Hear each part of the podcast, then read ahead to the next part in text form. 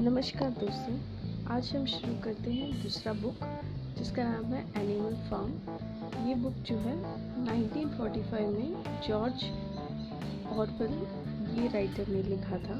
उनका ओरिजिनल नाम था एरिक ऑर्थर ब्लैर तो ये बुक के बारे में हम देखते हैं। ये बुक बेसिकली बहुत छोटी सी बुक है। आप शायद एक दिन में भी ख़त्म कर सकते हैं। इतनी छोटी सी बुक है। लेकिन ये बहुत इम्पोर्टेंट बुक है।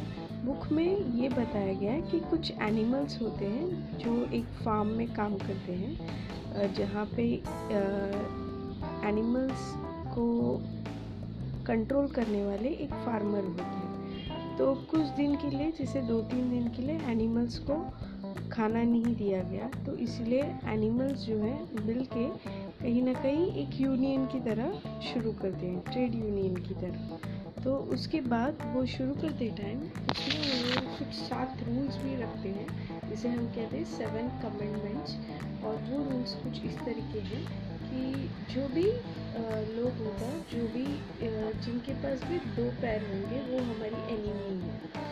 और जो लोग जो हैं, चार पैर होंगे या जिनके पास पंख होंगे, ये हमारे दोस्त तीसरा एक रूल होता है कि no animal wear shall wear any clothes मतलब कोई भी एनिमल हम अपने कपड़े नहीं पहनेंगे। कोई भी एनिमल जो है बेड में नहीं सोएँगे, ना ही कोई दारू या कुछ ऐसे लेंगे और ना ही कोई एनिमल जो है एक दूसरे को मारेंगे। और ऑल एनिमल्स आर इक्वल तो ये कुछ प्रिंसिपल्स वो अपने आप में रखते हैं और वो जो ओनर है उसे बाँध देते हैं और वो उसमें से अपने आपस में ही कुछ लोग जो है लीडर जैसे भी बनने लगते हैं। ये थोड़ा टाइम के लिए चलता है। उसमें अलग अलग कैरेक्टर्स बताते हैं। जैसे कुछ लोग विश्वास करते कि मेहनत से सब चीज़ ठीक हो जाएगा।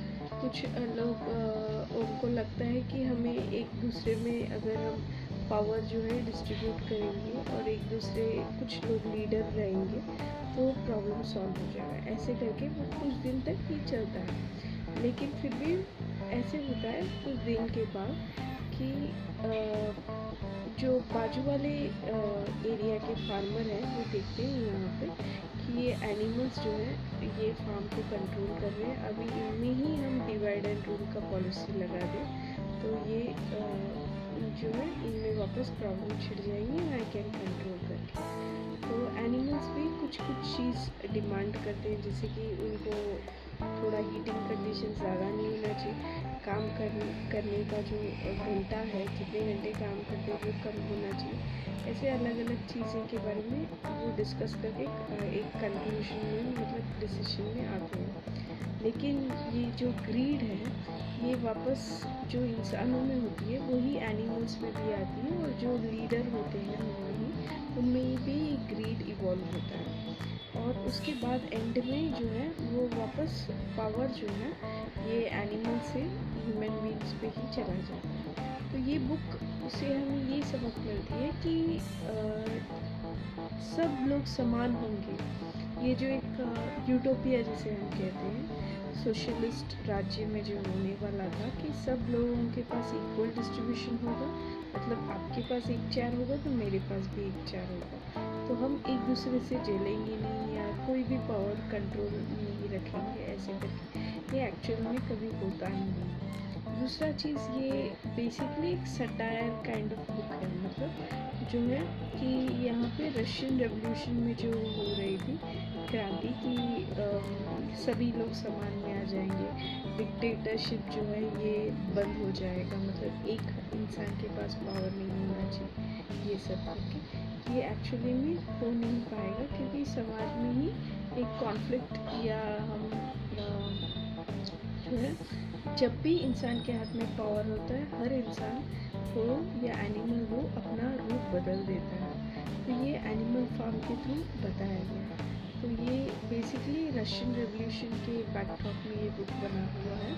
और काफ़ी कंट्रीज़ में ये बैन भी किया गया था कुछ कंट्रीज़ में, लेकिन ये आज भी बहुत इम्पोर्टेंट बुक है।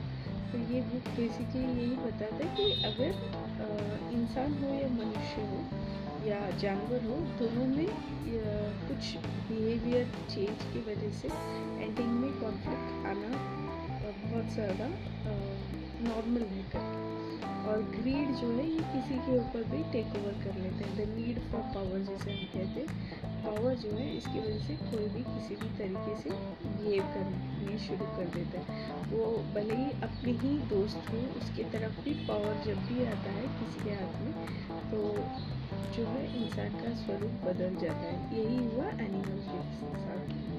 ये काफ़ी अच्छी बुक है आपको ये डिटेल में पढ़ सकते हैं अगर आपको लग रहा है थैंक यू.